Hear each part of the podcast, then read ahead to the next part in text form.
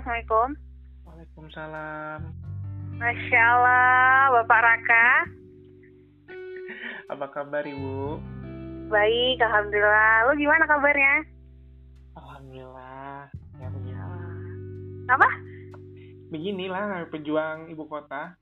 Waduh, berat ya kalau udah bawa-bawa pejuang ibu kota tuh ya. Ya, gimana kabar di sana dengan suami? Alhamdulillah sehat semuanya. Gue jadi ibu santai sekarang, Je. ibu santai. Sekarang di posisi di Palembang ya? Eh bukan di Lampung. Oh di Lampung. Ya. Kenapa pindahnya jauh? Nyebrang dikit lah dari Jakarta. Aduh, ibu, saya akhir pekan kosong aja udah alhamdulillah. Oh. Kenapa jauh sekali pindahnya ke Lampung dari Jogja? iya, soalnya kebetulan eh suami gue kan emang orang Lampung dan kerja di Lampung Hmm. kebetulan jadi kepala di SDIT dan nggak mungkin ditinggalkan mana itu gitu jadi gue yang harus ikut ke sini gitu jadi selama tinggal yang di Jogja dan semua mau semuanya yang dulu dulu itu gitu gitu ceritanya Astagfirullah. Gue nggak menduga loh ketika tiba-tiba lu nyebar undangan ya Allah kayak iya iya ya mungkin mungkin sebelum sebelumnya memang anak-anak udah ada kode-kode sih ntar lagi mama nih ntar lagi mama nih gitu. Cuma gue benar-benar ya udah itu mah dari zaman Gatnas 2015 di Jogja juga semua orang menyuarakan itu ya Pak. Gue sampai kan, pusing. kalau itu kan cinta bertepuk sebelah tangan bukan?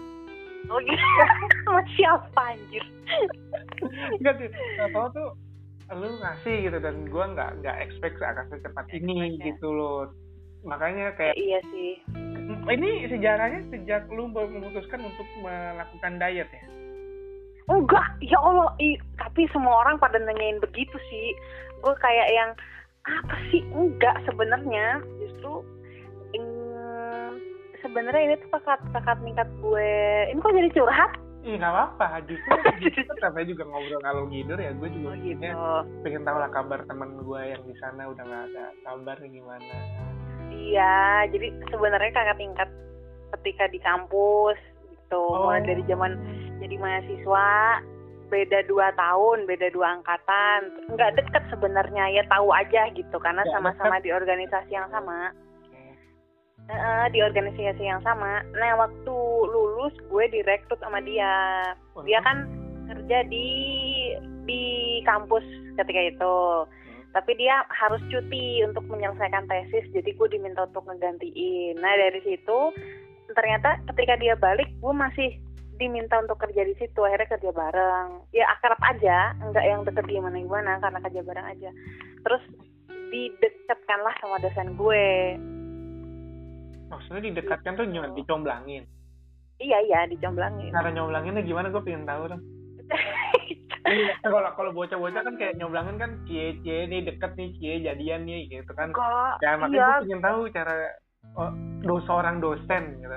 Me- ya itu dosen ini nggak lagi ya sebuah kamus Islam gitu ya. Iya makanya kamus Islam kan. Gimana Iya, cara Jen. nyomblanginnya?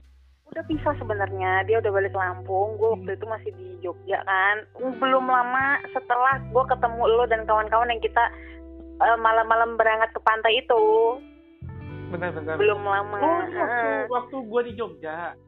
Ih, belum lama lah pokoknya nggak nggak nggak lama setelah itulah Oh, pokoknya oh setelah itu bukan sebelum itu. ya? Nah, posisinya posisinya dia udah di Lampung tiba-tiba gue dikabarin dosen gue gitu Hmm. Eh, kalau ada yang mau serius sama kamu gimana siapa nih gitu kan maksudnya siapa dulu nih gitu terus si gue kaget nggak kaget juga ketika nyebut nama si ini gitu terus kan gue nanya dulu kenapa tiba-tiba ke saya gitu. Ternyata ada sejarah pokoknya ada ceritanya gitu. Ibaratnya memang si suami gue ini waktu ketika itu memang dia eh, posisinya lagi bimbang di antara banyak pilihan banyak yang Wadaw. meminta tapi dia nggak ada yang nggak ada yang dia yakin dan orang tuanya nggak ada yang izinin gitu. Tampan sekali lelaki ini.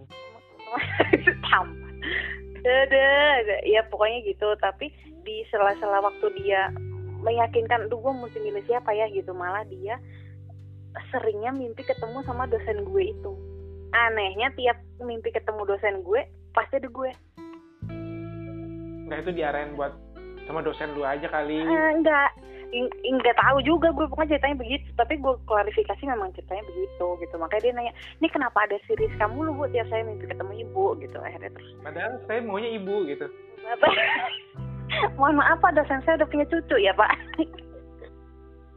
Ya gitulah awalnya terus ya ya udah coba deh gitu. Maksudnya coba tuh dalam artian gue mau tahu emang lu rencananya kayak gimana. Karena kan gue udah terlalu lelah ya pak. Lu pasti udah lelah kan pak untuk memulai lagi gitu ya. Terus meraba-raba gitu kan. Uh, gitu. Jadi gue mau mendengarkan emang lu maunya kayak gimana gitu. Terus ternyata oh ya sesuai dengan apa yang gue mau sih sebenarnya gitu. Lu pengen tahu dia menjanjikan apa? Dia nggak menjanjikan apa-apa dia justru malah mengajak untuk susah gitu. Maksudnya ya lo mesti siap gue kayak begini begini begini. Oh iya itu yang gue mau kata gue kan. Memang kan gue kan nggak tahu ya dulu kan dari dulu kan orang-orang Rizka nih pasti nanti ujung-ujungnya nikahnya lama kerja mulu gitu ya tapi sebenarnya kan gue memang dari dulu sebelum tahu gue akan nikah sama siapa gue memang pengennya gue habis nikah ya gue buat keluarga. Makanya sekarang gue di rumah ini. Emang setelah nikah gue nggak kerja gitu. Dan sebenarnya dia, dia tidak meminta itu cuman secara eksplisit aku kayak begini loh gitu. Kerjaannya kayak begini jadi mau nggak mau kamu yang harus ikut aku aku nggak bisa ngikutin kamu kata dia. Ya udah ya itu sesuai gitu. Makanya nggak tahu mungkin orang juga kaget ya ngeliat gue sekarang kayaknya lu kan dulu perempuan karir banget ya sekarang jadi jadi begini gitu. Tapi banyak yang menduga juga oh sekarang berkarirnya ini ngebantuin suami ya karena satu bidang juga sih. Karena memang mungkin posisi suami lu saat itu kayaknya apa ya mungkin setara dengan posisi gue dan beberapa orang yang gue kenal gitu kan. Karena memang juga banyak orang datang ke gue hmm. dan ngomong gue ya Raka pun juga kayaknya akan akan lama nih nikahnya gitu. Karena ya, sibuknya dan dan apa yang sedang dikerjakan gitu. Cuma gue pengen tahu kalau dari sudut pandang seorang perempuan terutama lu ketika lu bertanya sebenarnya apa sih yang mau yang mau lu jalani sama gue ke depan? Gitu kak. Karena gue pun juga kalau sekarang ditanya seperti itu yang gue bisa jelaskan kalau misalkan ada perempuan ya yang bisa gue jelaskan ya cuma memang gue berusaha memberikan pengertian ba baru sebatas pengertian bahwa pekerjaan gue seperti ini uh, yang gue lakukan seperti ini dan gue mencoba untuk membuat dia mengerti. Cuma gue belum yakin untuk bisa membuat siapa pun yakin untuk bisa menjalani hidup ini sama gue gitu loh. Mm-hmm. apa yang kemudian bikin yakin? Betul. Gue bisa nih sama dia nih betul, gitu ya? Betul betul. Apa yang di yang dibicarakan sama suami lu saat itu? Sebenarnya sih waktu itu gue tidak bilang apa-apa ya kak awalnya uh, karena gue mau dia presentasi dulu loh. Maksudnya gue pengen tahu emang ekspektasi lu kalau punya istri kayak gimana. Terlepas siapa pun istri lo gitu. Karena kan orang sekarang tuh seringnya me, apa ya membuat sebuah indikator ketika sudah tahu siapa orangnya. Nah kalau posisinya bikin indikator ibarat gini lu bikin indikator tuh selalu punya pacar gitu. Karena lu udah tahu oh pacar gue sekarang seini jadi gue nanti maunya begini begini begini gitu kan. Padahal sejujurnya idealnya menurut gue gak usah mikirin siapa aja dulu nanti deh lu nikah sama siapa tapi lu mesti tahu dulu loh gitu. Lu pengennya kayak gimana? Nah gue pengen tahu dulu gitu. Dia gimana gitu. Akhirnya dia cerita gini gini kemudian gue, gue juga mengutarakan sebenarnya gue juga apa namanya eh gue pengennya nanti ketika menikah ya gue buat keluarga gitu. Walaupun dia berkali-kali bilang oh kalau misalkan mau kerja nggak apa-apa. Misalkan gitu kan karena dia, misalkan dia tahu talenta gue atau misalkan sejarah gue kayak gimana gitu. Tapi di situ kemudian saling memberikan pengertian bahwa gue tuh pengennya begini karena ini loh gitu. Nah alasan itu yang sering kali bisa bisa dilihat oh ini match gitu. Ketika itu sih gue bilangnya kenapa gue pengennya misalkan enggak yang uh, berambisi untuk melanjutkan karir karena gue bilang lu kan udah mengembang mengemban amanah buat umat nih. Nanti kalau misalkan gue punya porsi yang sama kayak lo nanti di rumah kayak gimana? Gue nggak mau ya kalau kita ketemu di rumah sama-sama capek kita ngobrolnya sama-sama gontok-gontokan karena ngomongin lu di kantor begini nih. Itu gue nggak mau gitu. Jadi jangan kemudian merasa lu tidak memberikan ruang buat gue. Justru gue pengen kita sama-sama punya ruang loh makanya kita bisa jalan bareng gitu. Intinya waktu itu gue tidak mau cocok-cocokan yang oh yaudah kita cocok. Itu nggak mau. Gue pengen karena kan posisinya orang nikah itu kan bukan cuma nyari teman hidup ya tapi kan nyari teman buat jadi orang tua juga. Ya kan? Kualitas anak lo tuh ya ditentukan gimana orang tuanya bekerja sama gitu sih waktu itu. Kita sama-sama mikir oh ya udah cocok. Memang nyari sama-sama nyari partner untuk jadi ayah dan ibu walaupun kita nggak tahu akan akan dikaruniai amanah itu kapan kayak gitu sih. Tapi pemikiran kayak lu sekarang kok kalau gue bilang sih cukup jarang ya. Karena khususnya untuk perempuan karena perempuan sekarang kalau misalkan ditanya ketika mau menikah ya, kalau bisa kerja mah mendingan gue kerja gitu ya? Iya jadi memang mau bekerja dan gue pun juga tipikal orang kalau misalkan gue nanti punya kalau punya istri gue pun juga akan menghalalkan dia untuk bekerja asal memang tahu batasnya gitu kan. Uh, karena gue tidak mau beranggapan perempuan itu harus selalu di rumah dan mengurus ya, ya. sedangkan uh, meng, apa namanya mencari nafkah adalah tugas pria gitu. Jadi mm, iya iya. Oh bekerja itu kan bukan cuma soal cari nafkah sih Okay. Tapi kan juga me maksudnya memanfaatkan ilmu, membagikan ilmu, menjadikan manfaat diri sendiri buat orang lain. Banyak kan sebenarnya makna-makna mendalam soal bekerja gitu. Ya suami gue juga tipe yang kayak lo, maksudnya, oh nggak apa-apa kalau misalkan mau kerja. Sampai sekarang pun juga sering kok gitu kita ngobrolin kalau misalkan mau kerja nggak apa-apa. Tapi gue yang enggak, emang aku maunya kayak begini gitu. Memang sebet gue nggak kemudian menyalahkan perempuan-perempuan yang bekerja ya kak toh gue pernah di ada di fase itu dan nggak menutup kemungkinan mungkin nanti misalkan siapa, tahu gitu kan gue mau dan harus bekerja lagi gitu. Tapi sebenarnya menurut gue terlepas mau perempuan mau laki-laki lu tahu posisi lu gimana gitu. Maksudnya ya lu mungkin menghalalkan istri lu nanti untuk bekerja tapi kondisinya nanti gimana? Atau ke apa namanya sebaiknya seperti apa? Bukan hanya untuk diri lo secara pribadi dan diri istri lo secara pribadi ya tapi kan namanya orang nikah kan keluarga. Nggak bisa lagi lo sama gue. Ya kita baiknya gimana? Gitu. Jangan sampai kalau aku bisa kayak gini kamu juga sebenarnya bisa lo kayak gini. Nggak cukup kayak gitu. Karena kalau sama-sama aku gini kamu ini berarti gue tuh menilai kalau masih ada yang kayak gitu berarti belum selesai sama diri sendiri gitu loh masih ada ambisi-ambisi yang terpendam nah itu yang menurut gue jadi penting untuk diperhatikan sebenarnya ketika mau nikah gitu. Apalagi buat buat perempuan ya. Kalau gue kan dari sisi perempuan sih ya karena gue perempuan gitu. Kalau lo belum selesai sama diri lo sendiri nanti ketika sudah menikah lo akan punya ambisi-ambisi yang masih terpendam. Dan itu bisa jadi konflik lo sebenarnya gitu bukan berarti gue mau bilang sekarang gue udah bebas konflik dalam rumah tangga ya pasti ada. Tapi minimal prinsip-prinsip itu yang kemudian masih kepegang teguh dan itu jadi apa ya kak? Jadi obat ketika ada luka gitu. Oh ya emang mau gue. Oh ya kan gue udah selesai sama diri gue sendiri. Kan lo bisa gini-gini oh udah pernah gue udah pernah kayak gitu. Lo kan punya talenta begini-begini. Misalkan perempuan kan kadang aduh sayang banget sih ada perempuan pintar. Misalkan gitu ya seringnya ya kalau misalkan nggak ngelanjutin kerja gitu oh kalau gue mah jawabnya oh, ya iya udah aku udah pernah ngerasain itu udah cukup ya udah gitu kalau kemarin gue ngobrol sama Prima soal hmm. bagaimana dia bisa berdamai dengan ambisi dan egonya untuk hmm. dia bisa apa ya uh, karena gue sama Prima sama-sama sepakat bahwa ketika memang uh, kita sudah sama-sama di jenjang yang serius di pernikahan bahwa memang harus ditekan masalah ambisi dan ego dan itu adalah salah satu alasan kenapa gue belum um, belum yakin untuk menikah yeah. karena gue masih punya banyak ambisi gitu kan kalau misalkan kalau mau jadi ambisi gue nggak mau ambisi gue itu terbawa di kehidupan rumah tangga hingga yeah. pada gue menyeret anak dan istri gue kelak untuk bisa menggapai ambisi gue itu bersama-sama gitu karena kan apa pun keputusan gue gue punya makmum nih di belakang punya ya. sedangkan kalau lu harus selesai dulu nih dari dengan diri lu sendiri baru memutuskan untuk untuk yakin. Nah gue gue gue gue ini sih sadar betul gue kenal seorang Rizka dari zaman aduh berapa berat lu dulu?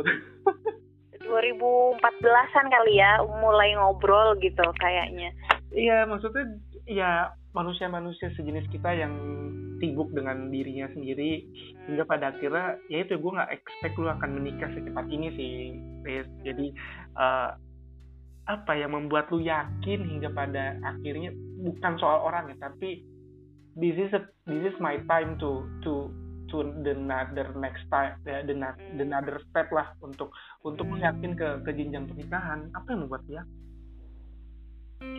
Iya, kayaknya yang mau gue capai sendiri udah gue capai gitu. Maksudnya yang mau Semua. gue capai nggak uh, gue nggak tahu ya apakah nanti akan ada ambisi-ambisi yang lain atau tidak. Tapi ketika itu gue merasa kayaknya ini segini gue udah cukup gitu.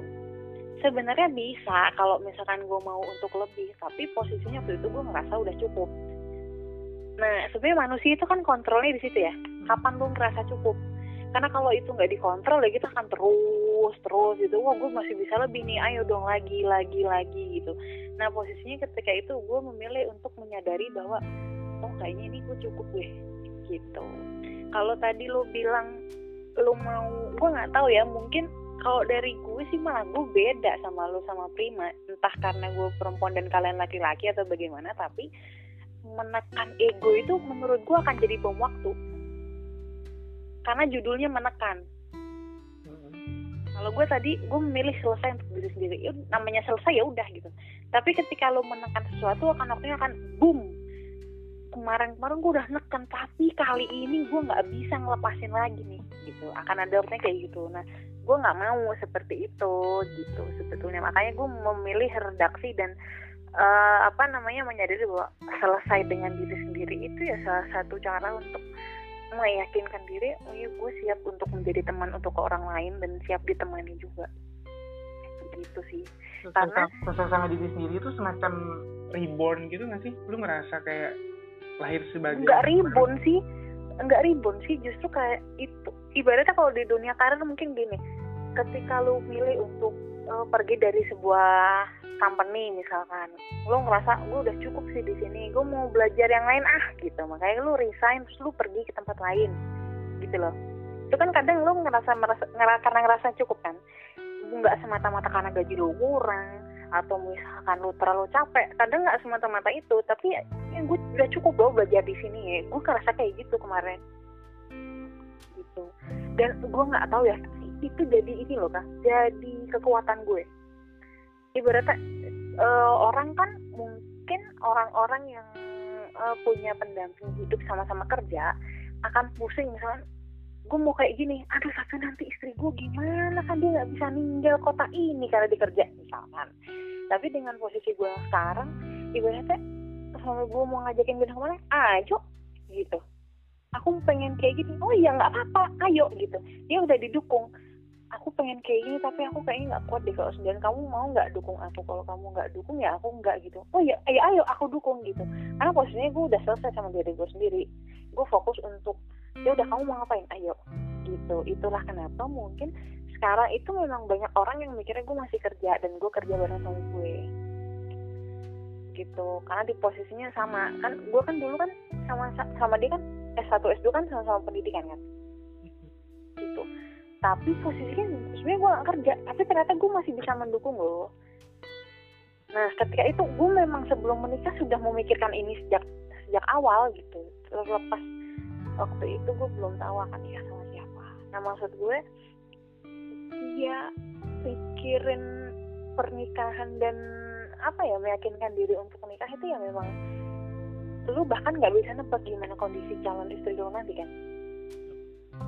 Nah makanya gue dulu juga ya gue nggak tahu siapa suami gue nanti gitu tapi posisinya lo harus tahu dulu lo mau kayak gimana kalau gue dulu gitu sih yakin dirinya berapa lama tuh dari sejak dia pertama kali bilang sama lo mengutarakan niatnya hingga pada akhir di hari pernikahan itu berapa lama? Sebelas bulan.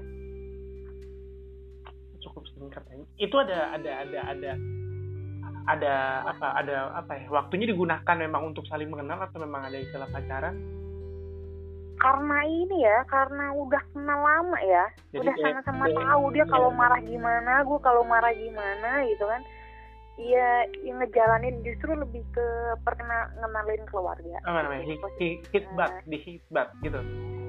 Kalau ya hitbat kan lamaran ya sebenarnya. Lamarannya Juni, uh, tiga bulan setelah dia bilang mau nikah sama gue. Dan lu langsung bilang bilang iya gitu? Oh, enggak, gue bilang uh, gue mau bilang orang tua gue dulu. Kalau orang tua gue iya, gue iya. Tapi kalau enggak ya mohon maaf katanya gitu terus nah, tapi waktu itu gue sejujurnya kan gue nggak ada rasa suka sama dia ya awalnya ya hmm. makanya kita waktu itu ngobrolnya adalah emang kamu maunya gimana gitu sama-sama dengerin. Karena kan kita sama sama-sama nggak cinta ini belum belum cinta ini gitu.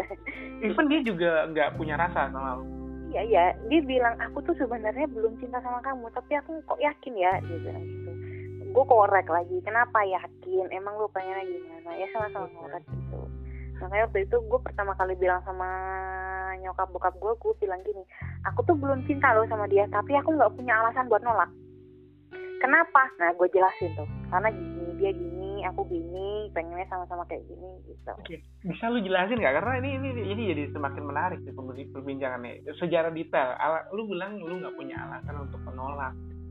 Mm -mm, karena gini sih uh, gue dulu pernah diingetin guru gue ya kalau misalkan lu nggak mau dijodohin lu harus tahu standar menantu orang tua lu kayak gimana.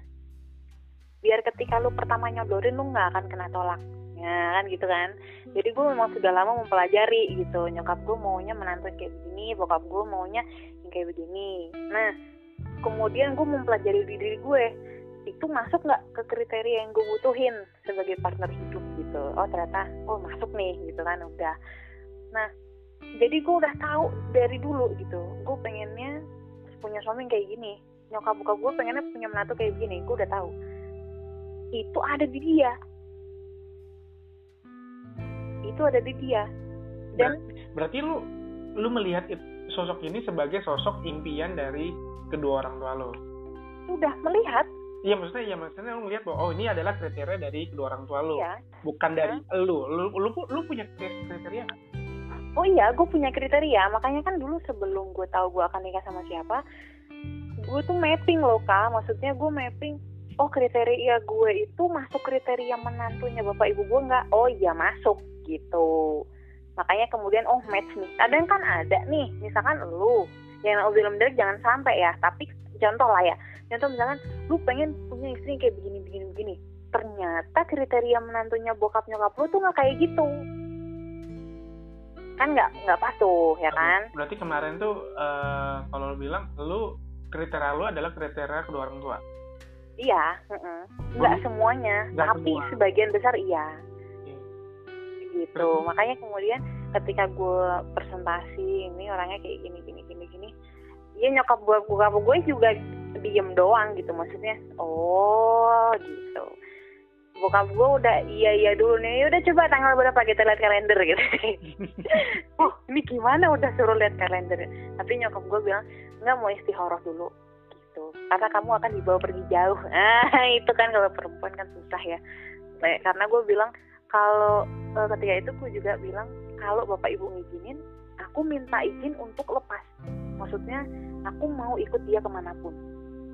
Jadi nanti jangan diprotes. Misalkan aku habis nikah di Lampung terus tiba-tiba aku mesti pindah lagi ke Surabaya. So aku pindah lagi ke sini. Ya nggak apa-apa biarin aja. Aku maunya kayak gitu. Aku mau ikut suami ke mana pun. Itu uh, mahar gue pribadi ke orang tua di awal kayak gitu. Gitu. Makanya jadi agak panjang urusan di situ sebenarnya gitu kan. Gimana karena gue sudah mempelajari oh oh calon mantu impian bapak ibu gue tuh kayak begini. Jadi ya waktu itu sih gue udah feeling alah paling diterima gitu. Tapi kan ya tetap namanya istikharah kan bukan lagi soal kita ya. Tapi kan udah kita pasrah sama Allah gitu dipilihin apa enggak gitu. Jadi ya ya udah gitu. Akhirnya ya udah deh gitu. Ah ya boleh gitu. Terus ya udah terus lanjut lamaran itu. Berat ya di awal ya kayaknya ya coy hmm, kalau misalkan kalau untuk orang untuk orang awam sih gua rasa ini adalah sebuah proses yang nggak wajar ya. Tapi gue melihat ini ada proses yang menarik ketika memang uh, ada komunikasi antara lo dengan kedua orang tua ada apa lo bahasanya mahar ya untuk kadang memang sering kali ketika memang uh, kita menikah itu kan bukan cuma soal uh, diri kita dan pasangan tapi juga pasangan ke kedua orang tua kita orang tua kita ke besan dan besan ke kita ya, gitu kan.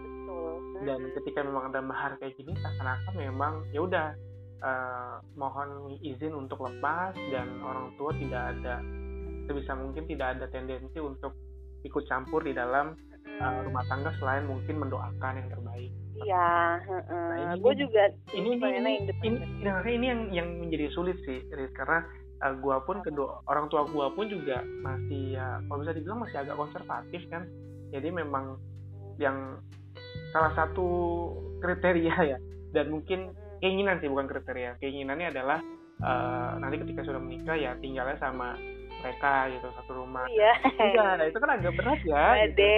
agak berat. Dari gua pun juga jadi kepala keluarga gua juga tahu ini akan alasannya apa pengen kayak gitu?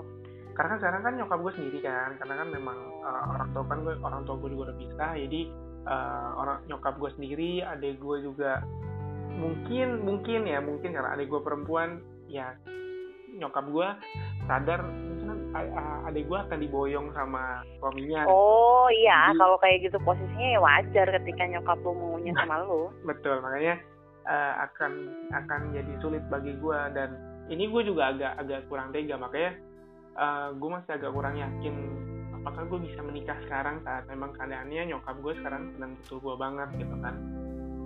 Ya, ya, tapi, tapi dia mungkin akan akan ini uh, eh, gue nggak tahu ya tapi mungkin dari sisi nyokap lo dia akan bahagia sekali mungkin kalau misalkan uh, apa namanya akan ada tambah satu anak lagi gitu. Posisinya kan iya, karena iya, iya, iya karena adik lo kan perempuan dan dia pasti akan ikut suaminya dong karena gitu. nyok karena nyokap gue sekarang juga udah mulai kode-kode gitu sih karena ya gue yakin lah di usia usia kita tuh udahlah udah hafal soal kode-kode itu ya pak. tapi udah frontal maksudnya udah bilang udahlah nikah lah mas gitu biar ada yang ngurusin mami biar ada yang nemenin mami gitu kan waduh gitu kan. Nah itu kan itu yang kamu karena gini loh gue nggak tahu ya karena bukan soal tega-tegaan ya. Tapi kan kalau uh, redaksinya ada yang ngurusin mami itu kan uh, jadi tanggung jawab lo juga untuk kontrol bagaimana hubungan istri dengan Betul. nyokap lo selaku mertua gitu Betul. karena bagaimanapun kan tanggung jawab istri kan lebih utama ke suami Betul.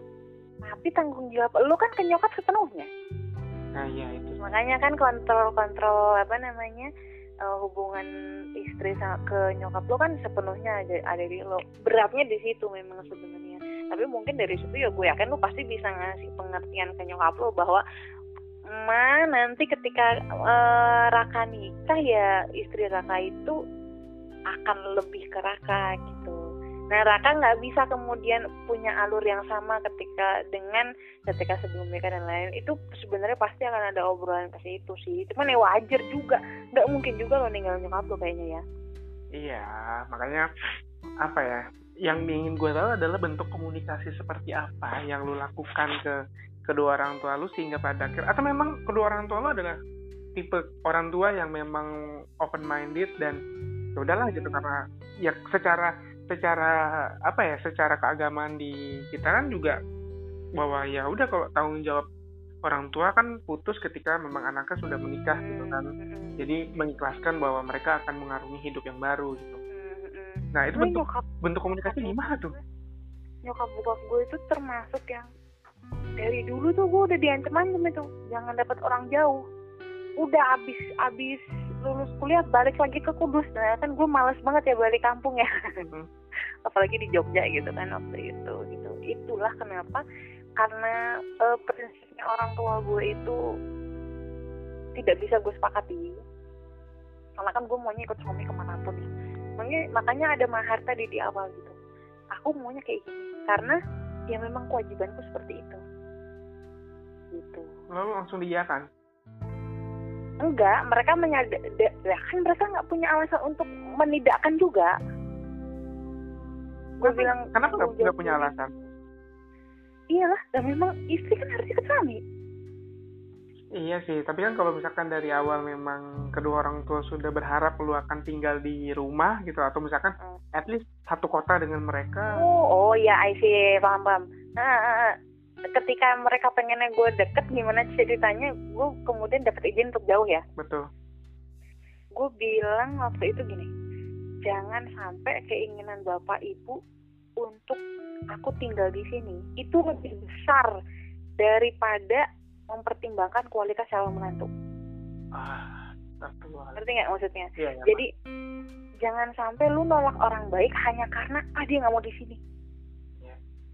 Karena memang itu sih yang memang harus orang tua banyak sadari ya karena iya uh, jangan sampai tinggi kepada akhirnya membatasi hmm. peluang-peluang kebaikan datang ke anak mereka. Oh iya kadang gue takutnya hal-hal kayak gitu jadi ini loh jadi memikirkan orang-orang yang sebetulnya baik buat kita gitu pokoknya gue bilang jangan sampai menomor dua kan kualitas hanya karena bapak ibu pengen aku di sini gue bilang gitu memang tegas-tegasan waktu itu ya nggak dijawab dulu cuman mungkin ya mereka menyadari itu gitu jadi ya udahlah.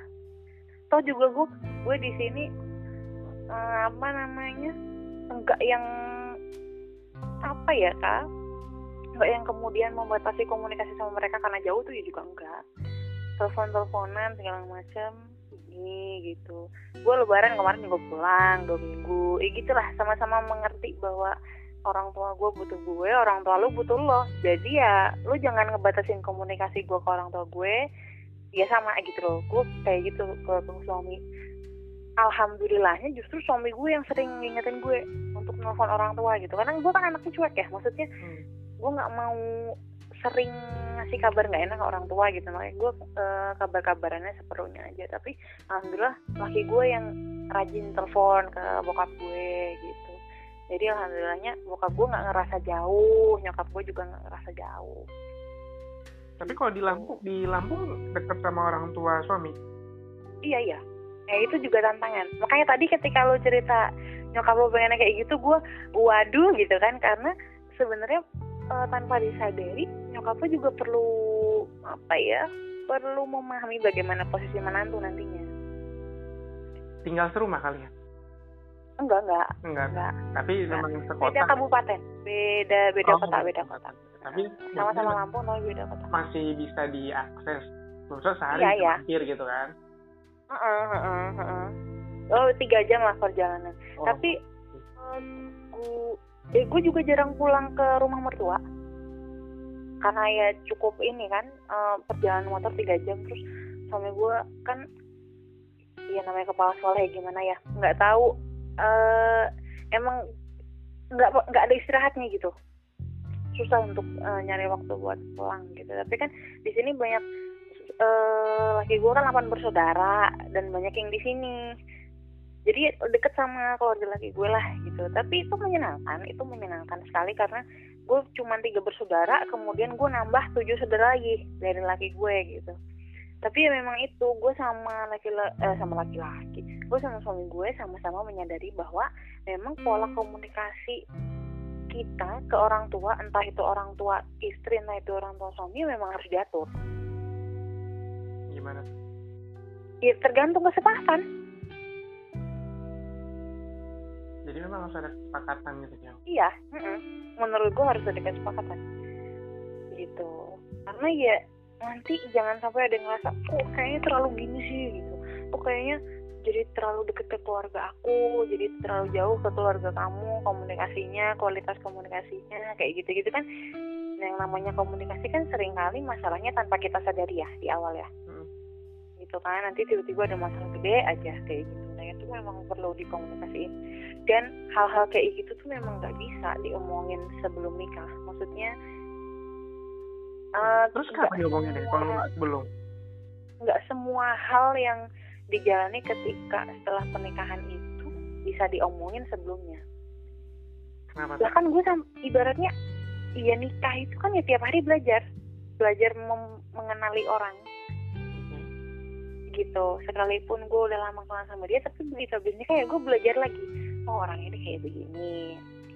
Oh ternyata keluarganya kayak gini gitu. Oh ternyata teman-temannya kayak gini. Nggak bisa nih kalau misalkan gue bersikap seperti ini nih.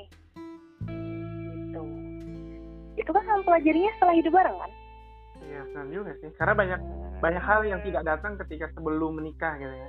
Iya mau lu mau lu sejujur apa pun sebelum nikah ya tetap akan ada aja yang yang baru kelihatan setelah nikah. Termasuk aib-aibnya dia, dia masa lalu gitu. Apa apa aib-aibnya di masa lalu atau mungkin dia punya pengalaman buruk di masa lalu? Iya iya iya iya pasti itu. Itu juga mesti sama-sama jujur sih. Agar tidak terjadi kecurigiin kecurigiin gitu ya.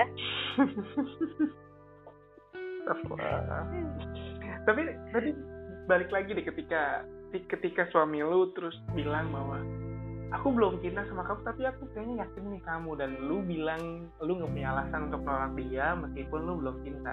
Emang belum cinta itu bukan sebuah alasan untuk lu menolak? Enggak. Kenapa? Karena kan sekarang kebanyakan orang bilang iya sih lu baik tapi gue nggak cinta sama lu gue gak sayang sama lu gitu. Nah itu jadi alasan dia untuk menolak seseorang gitu. Gimana ya? Karena kan menurut gue nikah itu kan nyari teman hidup ya hmm. teman hidup itu ya teman yang bisa jalan bareng hmm. gitu makanya gue ngukurnya dari oh orangnya kayak gini gue bisa nggak nih jalan sama orang yang kayak gini gitu gue waktu itu mainnya realistis. Uh, gue mainnya realistis. Nah, memainkan perasaannya adalah dengan cara gue menilai bagaimana dia bersikap sama gue. Oh, gue cocok nih gue nih kalau di dia bersikap seperti ini sama gue gitu dari sikap dari prinsip-prinsipnya. Sebenarnya menurut gue gue nggak tahu ya ini klise atau tidak tapi sepengalaman gue cinta itu tumbuh ketika lo menemukan kecocokan-kecocokan itu. Gitu. Yang namanya cinta itu ya ketika lu merasa mau dan mampu untuk jalan bareng sama orang ya sebenarnya ketika itu lu bisa memilih untuk jatuh cinta sama dia lu dan sekarang itu. kalian udah jalan udah berapa lama? Ini enam bulanan ya setengah bulan. tahun lah. Udah udah melihat ada kecocokan-kecocokan itu? Gue oh ngeliat banget ngeliat banget. Walaupun gue juga kelihatan banyak nggak cocoknya ya. Tapi ya itu tadi menurut gue sih nikah itu ya tiap hari belajar gitu. Tiap hari belajar. Uh, tiap hari belajar mengendalikan ego. Bukan menekan ya gue memang menghindari kata menekan dan menghindari hal itu. Mengendalikan ego gitu. Nggak semua hal bisa gue omongin saat itu juga misalnya.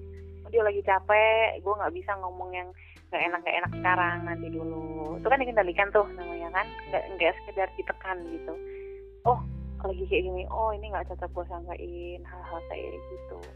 Cuman gue memang belajar banyak. Maksudnya belajar banyak adalah gue kan niatnya dulu pengen banget nguatin suami gue ya. Makanya gue pengen ikut dia ke mana pun. Ibaratnya gue pengen ketika dia lemah ya gue ada di situ gue menguatkan gitu. Tapi ternyata juga sebaliknya kok gitu. Gue juga merasa dikuatkan. Uh, mungkin lo tahu ceritanya. Gue jadi gue nikah Februari. Hmm. Maret gue dinyatakan hamil. April gue dinyatakan keguguran. Hmm. waktu itu kan gue bener-bener kayak ya Allah cepet banget dikasih tapi cepet banget diambil juga gitu. Gitu kan awalnya sama-sama sama-sama apa ya berusaha keras untuk sembuh dari luka itu gitu. Itu gue sekarang bersyukur pernah ada di titik itu karena udah pernah ngerasain titik terberat. Menurut gue itu salah satu titik terberat dalam, dalam pernikahan gitu. Apalagi di awal gitu. Makanya dari situ juga kemudian akhirnya gue bisa menilai dan mensyukuri oh iya ternyata emang gue mau dan mampu kok jalan bareng sama dia. Tapi intinya disyukur sih kalau udah nikah ya. Berusaha bersyukur apa namanya apa pun yang dijalani enak nggak enaknya tuh pasti ada enaknya. Apa pun nggak enaknya pasti ada enaknya. Maksud gue ada enaknya adalah lu nggak nggak sendirian. Dan orang yang menemani lu tuh ya orang yang lu pilih kan. Hmm. gitu banyak hal sih sebenarnya yang uh, oh iya ternyata ini nggak mudah ya gitu. Ketika itu gue nggak tahu apakah gue yang terlalu munafik atau bagaimana tapi dia pernah bilang aku pikir aku yang akan lebih kuat loh ngadepin ini. Maksudnya ngadepin setelah gue keguguran ya. Itu kan sedihnya luar biasa dan lama gitu.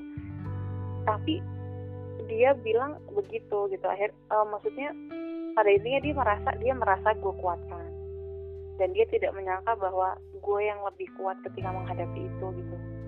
Kayak gitu. Nah hal, hal seperti itu kan kita nggak tahu kan sebelum nikah. Dan kita nggak pernah belajar hal itu gitu kan. Nggak pernah belajar tentang hal itu ketika kita belum nikah. Ya memang proses belajarnya setelah nikah.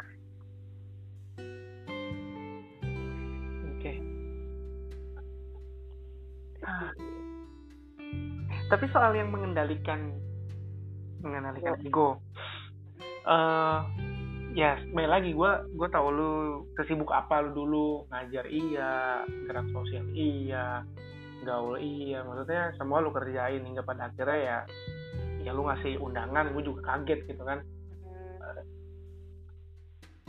Uh, bagaimana lu yakin lu bisa mengendalikan ego? Oke okay, apa mengontrol ego ataupun apa pun itu bahasanya untuk seseorang yang tiba-tiba datang dan memang lu belum sayang gitu loh. Ini ini merupakan buat gue ini merupakan sebuah keluasan hati yang sangat dalam menurut gue karena belum tentu ya. Kayak kayak misalkan nih gue gue punya ambisi.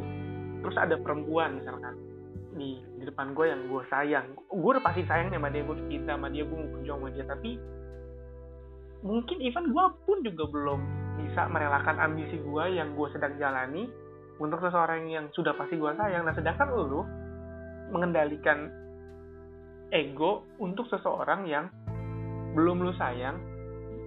Dan dan apa ya lu berusaha untuk meredam semua itu gitu loh. Ah, bagaimana caranya? Uh, karena gue menghindari untuk mengendalikan ego setelah tahu siapa yang gue hadapi. Gitu maksudnya uh, eh, gue nggak mau mengendalikan ego karena uh, dia adalah suami gue gitu. Ibaratnya kasarannya gini loh. Siapa pun suami gue ya gue akan tetap begini. Begini itu gimana? Ya begini. Maksudnya mengendalikan ego dengan yang seperti ini gitu. Oke berarti uh, atau lambat ya lu pasti akan seperti ini gitu. Iya iya. Uh, ya karena memang gue maunya begini gitu. Nah, sebenarnya kan PR besarnya ketika awal itu kan mencari orang yang sama-sama mau untuk maunya begini nih, gitu. Lo bisa nggak? Gitu kan?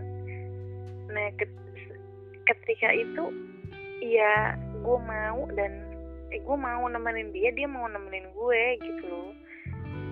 Ibaratnya hmm, apa ya kak? Gue punya alasan untuk untuk seperti ini lu kan mengendalikan sesuatu kan lu butuh alasan kan betul nah Jadi, alasan itu bukan cuma karena dia ya karena hmm. emang dari guanya juga. Nah itu sih maksud gua tadi gua ber, berpikiran bahwa alasannya itu satu-satunya adalah orang itu gitu. Oh enggak bukan. Tapi bukan. Apalagi bukan karena dia. Bukan karena dia. Ya karena gue karena terutamanya karena gue sendiri. Ngerti gak sih? Jadi sama siapa pun gue nikah ya gue akan begini karena emang alasan utamanya gue gitu. Gue maunya kayak gini emang kalau habis nikah gitu. Ya udah. Lu nikah umur berapa sih? Dua lima. Dua lima tua sebenarnya. Oke. Okay. tapi menurut gue nggak banyak orang di perempuan terutama di umur 25 tahun dengan tingkat kedewasaan seperti lu gitu maksudnya nggak gue nggak tahu indikatornya dewasa setiap orang tuh mungkin berbeda-beda tapi mm-hmm. yang gue dengar gila ya maksudnya lu bisa mengambil keputusan yang sangat besar menikah itu kan sebuah keputusan besar banget iya dengan resiko-resiko yang juga cukup besar karena gue ngeliat bahwa lu karir sedang bagus-bagusnya kan ya nggak Iya iya, iya iya waktu itu ada ya Tuhan bener deh gue waktu itu melepaskan banyak impian gue memang. Apa, apa aja yang lo lepas? Jadi eh ya dia ngomong serius itu kan bulan Maret ya. Hmm. dari Januari ke Maret itu gue banyak mengambil keputusan besar memang. Uh, waktu itu gue memilih resign dari kerjaan waktu itu untuk kembali ke kampus. Hmm. gue pengen tuh gue pengen gue pengen mengabdi buat kampus gitu. Kampus yang satu itu tuh gitu. Yeah, yeah. gue kan udah se seia sehati banget kan di situ gitu. Gue udah diminta balik ke situ gue udah daftar dosen itu di situ Lu emang sebelumnya bukan dosen? Oh enggak, bukan. Tapi kayak dosen ya. Asisten gitu. Gue dulu iya gue dulu kayak apa sih gue dulu kan manajer ininya manajer markomnya oh oh sekarang lu mau dedikat oh. untuk dosen gitu ah gitu gue pengen dedikat buat dosen dan memang sudah diminta lama gitu hmm. baru lulus tahap satu itu terus hmm. gue pamit gitu. Terus saya nggak nggak ngelanjutin ya gitu karena ini ini ini, ini. gitu. Waktu itu itu gue tinggalkan. Berat nggak? Uh, kalau dibilang berat iya. Tapi gue mau. Maksudnya ini bukan soal pilihan lu pilih gue atau pilih kampus gitu. Nggak nggak semata-mata kayak gitu. Tapi waktu itu gue berpikir bahwa ya karir itu kan soal memanfaatkan ilmu ya kalau lu nggak bisa memanfaatkan ilmu di sini lu akan bisa memanfaatkan ilmu di tempat lain. Gitu waktu itu gue mikirnya kayak gitu. Okay. ditambah lagi kebetulan suami gue kan sebidang sama gue. Dia pegang sekolahan. Dan itu gue banget gitu loh. Maksudnya ngurusin pendidikan tuh ya gue banget gitu kan. E, ketika itu jadi ya udah. Dan terbukti memang sampai sejauh ini walaupun gue nggak kerja ya sejauh ini gue ngerasa ilmu gue kepake-pakai aja karena gue ngebantuin dia juga. Maksudnya ngebantuin tuh bukan ngebantuin di kantor ya tapi ya apa kayak gitu. Dia juga nggak segan untuk eh ini gimana sih? gitu ya. Ini gimana caranya? kayak gitu. Kayak kemarin lu kenal Pak Aram gak sih? Nggak kenal ya? Kenal kenal. Kenal ya? Uh, nah jadi sekolah itu kan ada program tahunan gitu kan pokoknya semua program kan suami gue mikirin gitu. Ya gue dilibatkan untuk brainstorming. Eh ini gimana ya enaknya konsepnya kayak gitu gitu gue sangat enjoy dengan itu. Sangat enjoy dengan itu. Ya kan itu dunia gue sih ya gitu. Jadi banyak sama-sama belajar gitu. Makanya kemarin sampai punya temen nggak yang oke okay di bidang ini? Oh ada ada ada. Ya udah coba dikontak. Nah kemarin Pak Aram datang tahun sebelumnya anak Tete Jogja yang datang buat ngisi di sekolah. Gitu itu kan sangat menyenangkan sekali. Dan itu dunia gue kan. Makanya kalau dibilang lu kehilangan banyak hal untuk menikah enggak. Gue tidak kehilangan apa-apa untuk menikah ini gitu. Tapi untuk lu menyebut bahwa lu punya kesamaan dengan dengan, dengan sebidang lah dengan suami lu itu bisa disebut dengan pembenaran gak sih? Enggak sih ya memang iya. Ya maksudnya orang mungkin ketika mendengar cerita lu ya lu enak lu ngelepasin jadi karir lu ketika jadi dosen terus lu sama suami lu karena lu sama suami lu berbidang nih lu masih bidang kontribusi gitu. Mm-hmm. jadi pembenaran. Oh iya memang kondisi itu tidak tidak bisa didapatkan semua orang. Tapi maksud gue adalah lu nggak bisa menilai orang di uh, dengan bagaimana dia di posisinya sekarang. Ibaratnya lu jangan nilai gimana gue setelah menikah sama suami gue sekarang dong. Maksud lihat gimana dulu sebelum nikah. Kayak yang gue ceritain tadi kan prosesnya berat kan di awal kan? Gimana gue meyakinkan untuk menerima menerima dia maksudnya. Kemudian gue menyadari resiko resikonya apa itu kan yang berat kan? Hmm. uh, ketika lo udah deal with that gitu ya. Lo udah oke okay, deal gitu ya dengan semua resiko dan semua proses itu. Ya udah kan kemarin lo yang milih. Gitu. Maka yang yang kondisi gue sekarang itu ya hasil gue berpikir dan hasil gue meyakinkan diri hasil gue meyakinkan orang tua. Hasil yang kemarin-kemarin sebenarnya gitu. Makanya gue di awal tadi bilang gue tidak kemudian menyalahkan perempuan-perempuan yang bekerja. Tapi ya tergantung gimana lo memaknai karir gitu. Kalau gue memaknai karir, karir uh, memaknai karir itu bukan cuma soal nyari duit. Ya gimana lo ilmu lo tetap bermanfaat dan lain-lain dan lain-lain gitu. Di luar soal lo dapat promosi untuk jabatan itu beda perkara ya cowok itu kan perkara di kantor gitu. Tapi maksud gue uh, memang kondisi bagaimana kondisi setelah nikah sih ya ditentukannya gimana lo ancang sebelum nikah. Jauh sebelum lo tahu akan nikah sama siapa. Kuncinya harus selesai dengan diri sendiri. Iya. Jauh sebelum lo harus selesai sama diri lo sendiri sebelumnya ya lo mesti tahu. Emang definisi selesai dengan diri sendiri versi lo tuh kayak gimana? Oke okay. versi lo seperti apa versi gue gue selesai sama diri sendiri adalah gue sudah menjalankan apa yang bisa gue jalankan. Ya kan? Kemudian kalau dari sisi karir gue pengen ini pengen itu udah kejadian. Gitu. Walaupun uh, gue nggak jadi dosen tapi ngajar mah tetep gitu kan. Alhamdulillah sampai sekarang ngajar ngajar. Iya ibaratnya bisa disebut dengan satu profesi loh apa yang kita mau itu gitu kan. Kalau misalkan yang namanya bagian ilmu kan nggak cuma ngajar di kampus. Coba pikir coba mikir lebih luas aja gitu. Dan gue gue emang dari dulu dari awal me memakai prinsip itu gitu. Gue nggak bisa terpaku di satu tempat doang. Di tempat itu kan cuma wadah sih. Lu bisa kok ngelakuin hal itu dengan model lain di tempat lain tuh bisa gitu ketika itu gue mikirnya seperti itu. Dan memang uh, apa ya ngerasain loh kak. Gue cukup lah berjuang sendirian kayaknya. Nah itu sih. Nah, gue cukup berjuang sendirian. Uh, maksudnya apa ya? Udahlah kalau misalkan buat gue, gue buat gue sendiri mah gue udah pernah rasain gitu. Ayo dong yang lebih gede lagi visi misinya gitu. Gue mau dong uh, bareng-bareng gitu. Lebih ke situ sih sebenarnya. Makanya kan untuk melepaskan semuanya kan nggak sekedar nggak sekedar gue konyol untuk melepaskan semuanya sebelum gue tahu nikah sama siapa dong. Hmm. gitu. Ketika gue memilih untuk selesai dengan diri sendiri itu juga hmm, momennya harus nyari itu sama siapa memang ah, siapa yang akan gue dukung selanjutnya. Kalau misalkan belum ya bisa jadi dulu gue akan uh, ngelanjutin atau misalkan gue akan lebih tinggi lagi gitu. Tapi emang dari awal gue udah banyak ngerem. Jauh sebelum gue mau berniat untuk eh, kayaknya gue udah waktunya nikah deh. Sebelum itu gue juga udah ngerem. Kayak S2 dulu kan gue udah didorong dorong buat udah lo keluar negeri aja gitu tapi enggak lah enggak enggak gue kayaknya cukup di sini deh gitu. Banyak hal sih sebenarnya. Nggak semua gue ngerasain nggak semua hal yang kelihatan bagus tuh mesti lo capai tuh nggak harus.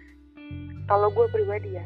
Gue nggak tahu ini konyol apa gimana tapi gue ngerasa kayak gitu loh. Mesti ketika lo ada di tempat yang menurut orang lain kecil ya bisa jadi di situ lo lebih bermanfaat kan?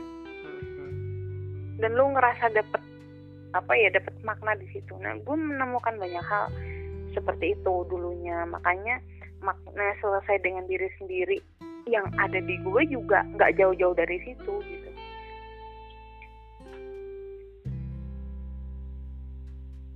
Ini satu pertanyaan yang selalu gue tanyakan ke setiap orang yang lagi deep talk sama gue mm-hmm. sebenarnya apa sih yang lu cari Nis? apa yang gue cari? Gue sekarang malah bingung mau cari apa lagi ya. Maksudnya hmm, gue pengen dari dulu gue selalu mencari ketenangan sih. Nggak kebaikan ya. Kalau kebaikan tuh banyak dan masih masih bisa kita pilih gitu kan. Hal baik yang kita lakukan. Tapi ketenangan itu kan nggak semua hal bisa bikin kita tenang kan. Nah gue mencari ketenangan sekarang. Ketenangan macam apa? Uh, kalau kata guru gue dulu kuncinya gini sih. Kalau lo melakukan sesuatu dengan tenang berarti lo baik buat lo. Itu baik buat lo. Tapi ketika lo melakukan sesuatu dengan kalau bahasa Jawanya kemurungsung gitu ya. Kemurungsung buru-buru ya? Iya iya nggak cuma buru-buru buru-buru panik. Terus kayaknya nggak nggak well prepared. Terus lu ngerasa nggak seret. Mau sebaik apa pun itu ya jangan dulu deh gitu. Karena lu nggak tenang kalau misalkan lu ngelakuin sesuatu dengan nggak tenang ya hasilnya nggak akan bagus juga. Lu nggak akan puas lu nggak akan seneng ya ngapain gitu.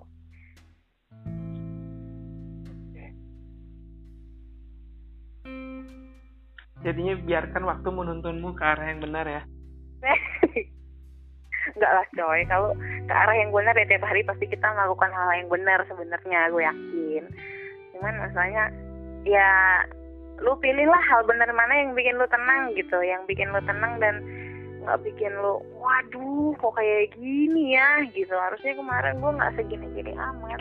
Kayak gitu sih. Tapi ya gue sadar bahwa posisi cewek sama cowok tuh pasti beda pasti beda. Uh, atas nama kesetaraan gender atau apa pun lah ya gitu. Tapi maksud gue aktualisasi diri cewek sama cowok itu dua-duanya punya hak untuk mengaktualisasikan diri tapi apa bentuknya jangan dia samain akan pernah bisa disamain. Oke. Okay. ngomong sama mantan aktivis itu selalu membuka mata dan pikiran.